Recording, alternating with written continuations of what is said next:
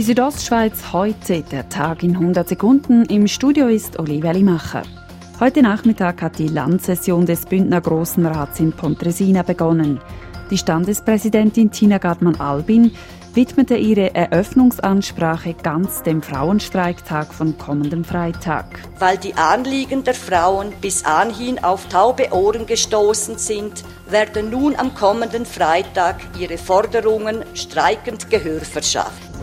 Die Einführung von E-Voting in Grabünden wird sich verzögern. Der ursprünglich für den 1. Januar 2020 geplante Start in sechs Pilotgemeinden werde sich voraussichtlich mindestens um ein Jahr verzögern, sagte Regierungspräsident John Domenic Parolini heute an der Landsession des Großen Rates. Für die Regierung gilt nach wie vor, dass der Sicherheit höchste Priorität eingeräumt wird. In verschiedenen Kantonen wurden beim E-Voting kritische Sicherheitsfehler entdeckt.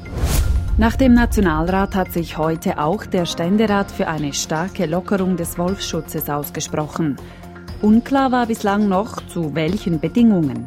Der Bundesrat wollte Abschüsse nur dann zulassen, wenn großer Schaden droht und wenn dieser nicht mit zumutbaren Schutzmaßnahmen verhütet werden kann. Das Parlament hat heute aber beschlossen, eine Dezimierung des Wolfsbestandes bei jedem drohenden Schaden zu ermöglichen. Beim Waldhaus in Chur sollen bis im Jahr 2023 stationäre Plätze und eine Tagesklinik für die Kinder- und Jugendpsychiatrie entstehen.